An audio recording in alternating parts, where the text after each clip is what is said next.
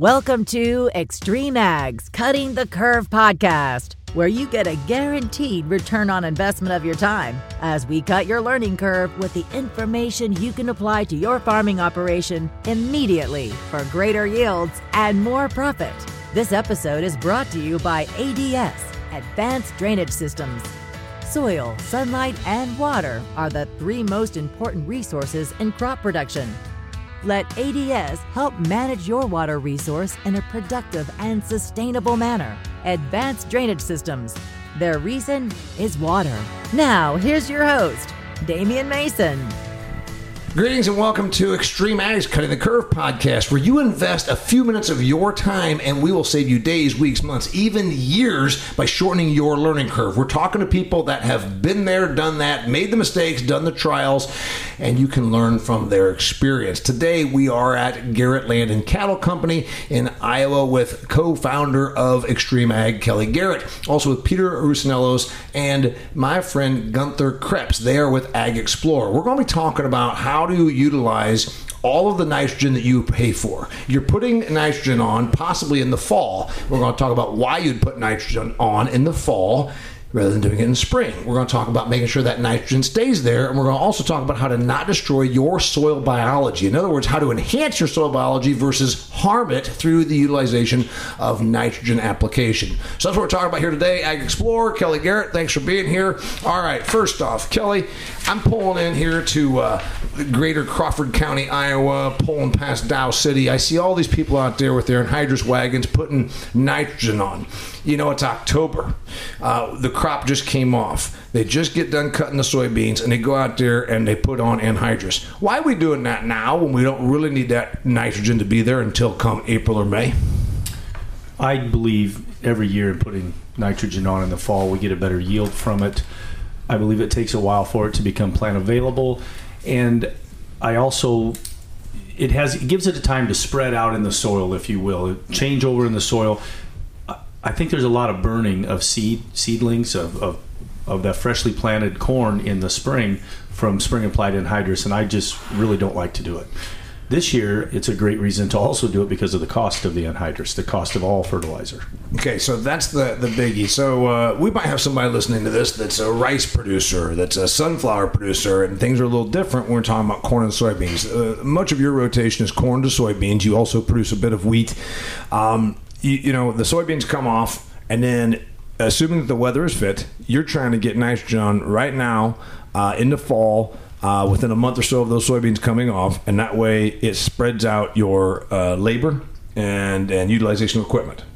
Absolutely, that's correct. Okay, and you also think that it does a better job of fer- fertility because you said it gives it a chance to to be absorbed, or I think spread around is the word you used. Um, what what what made you think that? Because um, I think that the average person would say, "Well, it doesn't matter you put it on in October, put it on in April. It's just the same fertilizer." Is that not true? We can see a lot of what the term is burning. We see a lot of burning with spring applied anhydrous. We see a lot of skips in the field, things like that. I believe it comes becomes from the spring applied anhydrous, and I want it on in the fall for that very reason. Gunther, you're the agronomy kind of guy, I guess, for AgXplore. So take one of these mics and tell me. Um, what's the what's the science about nitrogen? First off, you, you know we need nitrogen. It's, it's, a micro, it's a macronutrient. Uh, why are we doing it? Uh, why are we doing it in the fall? What's what uh, agronomically speaking? What's going on now between now and spring? What happens during the winter? Kind of give me a nitrogen tutorial in layman's terms, please. Yeah. So so good question. So to me, the benefit of using it in the fall is one from a farmer's perspective. It spreads out the workload. Um, that, that's one big benefit on the logistics side of things.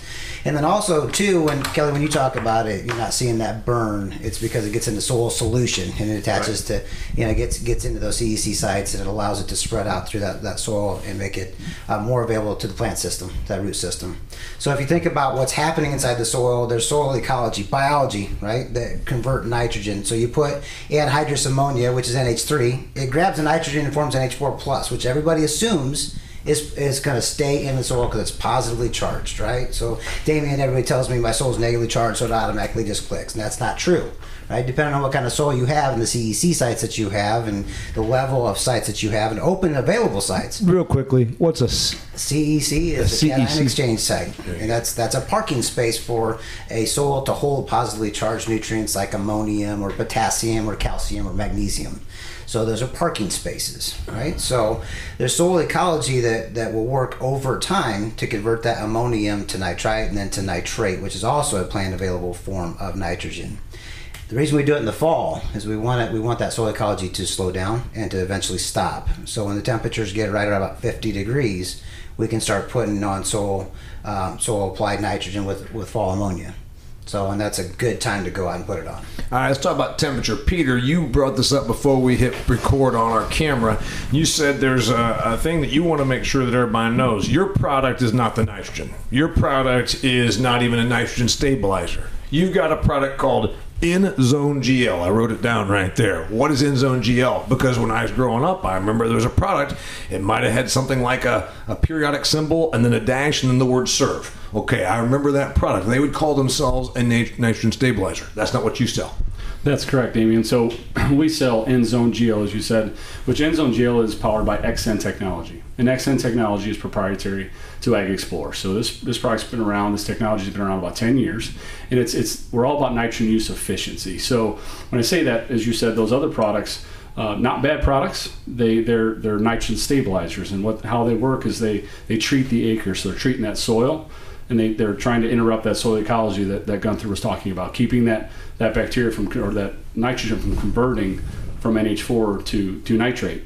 Or, uh, and so that way, and in that process, they're interrupting the nitrosomonas bacteria that uh, would, would convert that process. So that's what those products are doing. What what NZoneGL is doing is focusing completely on placement. So we want to make sure that we place nitrogen as close to the root zone as possible. Basically, NZoneGL is adding to those parking spaces that, that Gunther talked about. It's a, a, a negatively charged polymer. So nitrogen is positively charged, so it fixes to that polymer, and we maintain more of that nitrogen in that root zone. By doing that, we increase the uptake of nitrogen through the season. So you made sure that you were very uh, uh, making sure that we understood, and I want the viewer and listener to understand. We're not talking about a stabilizer. It again is called a It's a nitrogen management aid or nitrogen use efficiency product. okay, and so um, you you know, like I said, uh, if you were in the nitrogen sales business, you'd say, well, you know what, you don't need to use their stuff. You can just use more nitrogen. but your pitch is your your value proposition is about using your stuff. Kelly doesn't have to buy as much nitrogen. Is that it? In part, yes. So what, what we're after is uh, we're definitely not trying to, to keep retailers from selling nitrogen. What we want to do is we want to take the nitrogen that we put out and make it more efficient. Uh, long term, you know, we're, we're growing uh, 200 bushel corn, Kelly, 225 bushel corn. Uh, a lot of goals are to get to 300 bushel corn, as an example. The old uh, the market used to say you needed a, a pound to 1.1 pounds of nitrogen per bushel. And we can arguably say that uh, that's probably not uh, sustainable if we're going to go out and put 300, 350 pounds of nitrogen on to produce that crop. So we have to take what we, we're putting out in the field and we have to make it more efficient. Uh, what we did before by by putting on maybe more nitrogen is we're just we're, we're knowingly putting on a lot more nitrogen, knowing that we're going to lose nitrogen that we're not going to get more uptake. So instead of doing that, we, we want to make our nitrogen more efficient and get more of it into the plant where it belongs. Kelly, we talked about this before we started recording, and I said, uh, okay, anhydrous kind of spooks me. You, you know, I remember I'm about 14 driving the truck, pulling these wagons before I even have a driver's license. My brother says, hey, if someone rear ends you or you like get whacked by a train, run like hell because your eyes will dry out. And I've been terrified of anhydrous ever since then. Uh, so uh, there's lots of forms of nitrogen. You use anhydrous you told me that you need this product or a product to help utilization of nitrogen even more so with use of anhydrous because while you believe it's a preferred source of nitrogen it actually is a bit harder on the chem of the soil am i right It is, and you're correct. Uh, anhydrous. were you scared of anhydrous as a kid I I took some in one time and uh, burned my lungs. So yeah, I uh, I very much respect it. I try to teach my sons and my employees to respect it. It can be dangerous, much like a lot of things on the farm. But do you think it maybe is the reason you're bald do you think that maybe the anhydrous maybe is the when reason I took it in that time as a 15 year old kid, maybe I burned my hair follicles. I think there might be something to that. There's got to be a reason. All right. So here, here you here you sit as a follically challenged farmer, but a successful one at that, and you say, "All right, there's 28 percent. There's all sorts of dry applications. You stick with anhydrous because." It brings us the best yield and it's the least expensive. My whole life, people are talking about how hard anhydrous is on the soil, and it undoubtedly is. And they talk about there we need to have better soil biology to improve our improve our yields. We had a nitrogen trial um, this year at, at home here, and uh, the anhydrous won by 38 bushel over dry urea. Yeah. So not enough. I mean, again, comparing apples to apples. It wasn't that you went to the best field and used anhydrous and went to your worst field and used the other stuff. Apples Side by apples, side. side by side. Twenty. Was it 38. 38 bushels? Yep. Uh, five bucks. Um, we're pushing a couple hundred dollars there, and so it's pretty much a no-brainer. As Yes. they say. You know, now using NZone and uh, trying to help with that damage to the soil biology, the ecology, I think that would even. My hope is by using this product, it'll make those that yield bump even more. Okay, so the answer we'll go back to Gunther since he's the agronomic guy here. So you're saying anhydrous because you get a bigger yield and it's the least expensive of the nitrogen sources. So and you also ferreted it out with a trial 38 bushels. So now we've made a decision that Garrett is going to, unless there's some other externality, you're going to use anhydrous as your preferred nitrogen source. And then he says, but admittedly, the economics and the return are there, but it's harder on my biology. So that's why I'm going to do something like a product like this NZoneGL that'll help my soil biology. Explain me how this works. Yeah, so you put anhydrous in the soil, you're putting a lot of hydrogen in the soil, and hydrogen acidifies soil. So when you knife it in in that local environment, it's turning very acidic, and it's changing the environment for biology. And when you run anhydrous ammonia, you see a depletion in soil ecology or soil bio- biological activity naturally, right? The other ones that are in the market today, the nitrogen stabilizers, those impact soil ecology either by killing bacteria or inhibiting the enzyme enzymatic processes you will see even more depletion with biological activity in the soil profile when you use those products. NZoneGL actually works with soil ecology and is actually a buffer to anhydrous ammonia itself, and it actually buffers the impact of anhydrous when you put it on in the fall or the spring. All right, now um, these are difficult things to measure. Um, you know, some retail stores may say our employees are twenty percent nicer than our competition. Well, how the hell do you measure that? You're telling me your product is better, and there is a percentage basis that you would uh, reference um, on soil biology. Kind of give me some benchmarks. What are we using to to quantify that? Yeah, so that there are very specific labs that'll measure soil biology, and they can actually get down to the actual species of biology in the soil. Um, we use two of them. One's based in, in Iowa, and one is based in California, in the Central Valley. Um, so we, we doubled, we fact checked the labs against each other. So over a three year study uh, here in Central Iowa, not too far from Dow City, Iowa, where Kelly's Kelly's farm is located, uh, we did these study, these studies. So um, over that three year study, we saw a 20% spread in biological activity, nitrogen stabilizers to our nitrogen use efficiency tool NZoneGL. So you can stand behind the whole thing and say, uh, with with uh, some level of data, that this is actually enhancing soil biology versus we can back it up versus with data degrading and science. Yeah. All right, Peter Rusnellos. Um, the uh, the thing that I didn't know was about this, and now you've got this advantage. So you're out here as a company, as a product, um, uh, making sure that you're telling the value proposition here is this soil biology thing. Is that where this is going? Is that what? Is that what? Is that what the new thing is? We didn't talk a lot about this when I'm a 17 year old boy and I'm learning how to do soil judging because I wanted to be an agronomist. I don't remember as much focus on soil health, and I also don't sure that some people even know for sure still what that means. Is this where we're going? Absolutely, this is where we're going. you know, the comment's been made that the the way we're going to get to the next yield level is underneath of our feet. So uh, the soil profile is like outer space. You know, we're still figuring it out, but there's a lot of potential there, and a lot of companies have entered the marketplace with biologicals. That's a big buzzword right now. Yeah. um, that's a whole nother podcast in itself. Yep. But uh, in general, there's a lot of companies out here, leading leading uh, ag companies that are that are supporting the use of biological products that uh, increase nitrogen use efficiency as well. So, so the, the market's definitely going that way. Uh, we're recognizing that while we need to manage nitrogen, that there's a there's a better way or a different way to do it that that complements soil biology, but also still manages nitrogen to get the most use efficiency and, and to to maintain good environmental stewardship as well. I, I, first off, I agree with you uh, that this is where we're going. Uh, there's a smart dude. Uh, he doesn't have any hair, but he's a smart dude, and he's sitting at this table. He said in a meeting with some seed people previously, he says, Everybody wants to talk about the new numbers, the new seed. He says, I'm not sure we're getting the biggest benefit out of the seed we've already got, and that is about soil and some other things that you can do there. Plant stress, which is one of his things, but soil and the biological interaction. Is that what we're talking about? By the way, you didn't know I was listening, but I'm always listening. Yes, that is exactly what we're talking about. And you knew I was always listening.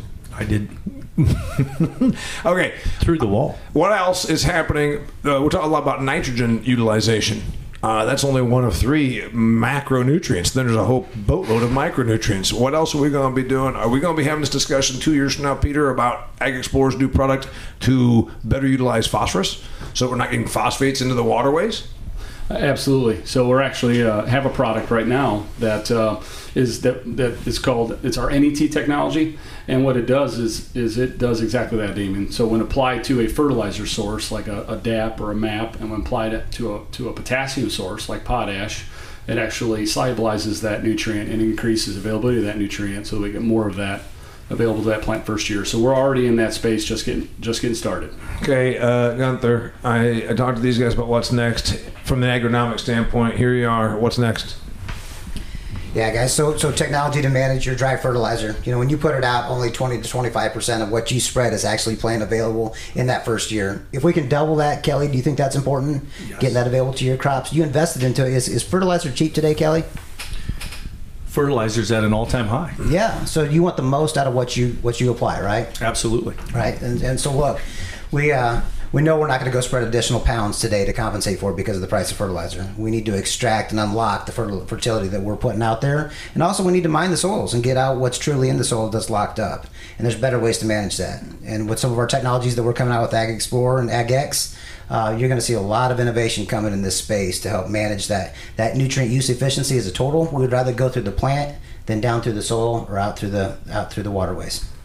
And this is something big picture because, you know, he's a no-till farmer. We're environmentally conscious, certainly more than our grandparents were. The average suburbanite doesn't want to believe that. Oh, these factory farms, they're just like. You, you want to talk about the old days? Uh, the Dust Bowl, for God's sakes. You think that was pretty environmentally compliant? We're utilizing how much did you say? 25% of the stuff we put on? So when you spread a, a, a 200 pounds of, of MAP, let's say 1152O, Yep. only 20 to 25 percent is available in that first year that you put it out. Okay. it will break down over time. Yep. But that rate of breaking down depends on your, your environment and your biological activity, and there's a lot more. And breaking down doesn't necessarily mean that available for plants Correct. either. Correct. So someday we're going to look at what we're doing. You know, uh, there was a time when uh, they would uh, to get to the oil, they would burn off the natural gas and just blow it up. Uh, and then they said, "Hell, maybe we should try and har- harvest this stuff." Is is that where we are? Is are we kind of in the blowing up the natural gas phase of our fertilizer ap- uh, utilization? Yes or no? Uh, yes. Okay, Absolutely. Kelly, we're still we're still wasting. We're still wasting. We're wasting a lot. Right. Do you see yourself someday not having to drag around those anhydrous tanks out there? Potentially, yes. Okay, and how, and how's that going to happen? By learning and education, research, you know, cover crops, better soil biology, better soil health. Do you think there's a product coming someday? We talked about now attacking the phosphorus or the potassium. Is there a product coming that makes it so we not only have to use less, but maybe we don't even have to use some of these sources? That we can, that there's a product coming that just makes it so that we're grabbing it. Nitrogen, for instance, 74%, 72% of our ambient air is nitrogen. Is there something coming like that? I think uh, those kind of those kind of things are coming. Those technologies are actually in play right now. You know, there's companies out there that are that are focusing on how to capture atmospheric nitrogen and bring it into the soil profile. And uh, those those products are out today. And we at AgXplore are perfectly in favor of those types of products. Anything that, that promotes increased nutrient utilization, increased nutrient efficiency, uh, we we complement all those products very well. But yes, I believe that the day will come potentially. Uh, I think we're down the road a little bit before we get to where we're not using anything, but uh, we're, we're learning and, and getting better at it. Uh, I, I would say for sure. I think the day is coming where we're going to be utilizing the similar amount of pounds that we're using today, getting a lot more output. Right. We're, we're going to still use the same amount. We're going to get way more bang for a buck. Last thing, Kelly, what did we not talk about? Fall applied nitrogen. So I'm a farmer. I'm paying attention to the cutting the curve uh, content that's being produced. I'm learning as much as I can. And I'm like, oh, man, I don't know. I've never really been a fall nitrogen applier, uh, applicator. Uh, what do they need to know? What's the thing that we didn't talk about for a farmer that can learn from what you've learned about fall application of nitrogen? First off, you're going to say use one of these products like theirs. Yep. Use a nitrogen use efficiency product. I really believe in fall applied anhydrous. It every year it just works better. Do trials on your own farm. and uh, see what it's like. I, I have learned not to look across the fence. We do trials here. We do many more trials because of Extreme Ag. The things I've learned in the last year or two are are huge. I, I can't imagine how far we've come. But that's what I would tell somebody that's thinking about fall applied anhydrous is try it versus some spring applied and see what you think. And I, I really believe you'll go that direction. Last thing that we didn't cover, Gunther, that we should have covered about fall application of nitrogen and getting your biggest uh, bang for your buck and biologically enhancing the soil versus degrading it. So this applies to nitrogen. It applies to all fertilizer management. As an industry, we've accepted the 4R practice: the right product, right rate, right time, right place. And I think that we've missed one important R, and that's the right technology. And that's the right technology to make your fertilizer perform and be available in the soil, and then also once it gets inside of a crop. So that's what I'll leave you with: is that fifth R, the right technology. I like it. Four R's becomes five R's. His name's Gunther Krebs. His name's Peter Rusnellos. They're at AgXplore. If you want to learn more about their product or about what they think they can do to help you utilize your nitrogen more efficiently, how do they find you? At www.agxplore.com. And just like Extreme Ag, Explore after the Ag doesn't have an E in front of it. These guys are just being more efficient. So it's Ag, the letter X, Plore. And I'm Damian Mason. He's Kelly Garrett. We come to you as often as possible to bring you great content like this that can help you shorten your learning curve. That's what we're all about here at the Cutting the Curve, is shortening your learning curve. Until next time, I'm Dave Mason. He's Kelly Garrett, Peter, and my friend Gunther. That's a wrap for this episode of Cutting the Curve, but there's plenty more. Check out extremeag.farm, where you can find past episodes, instructional videos, and articles to help you squeeze more profit out of your farm. Cutting the Curve is brought to you by Advanced Drainage Systems, the leader in agriculture water management solutions.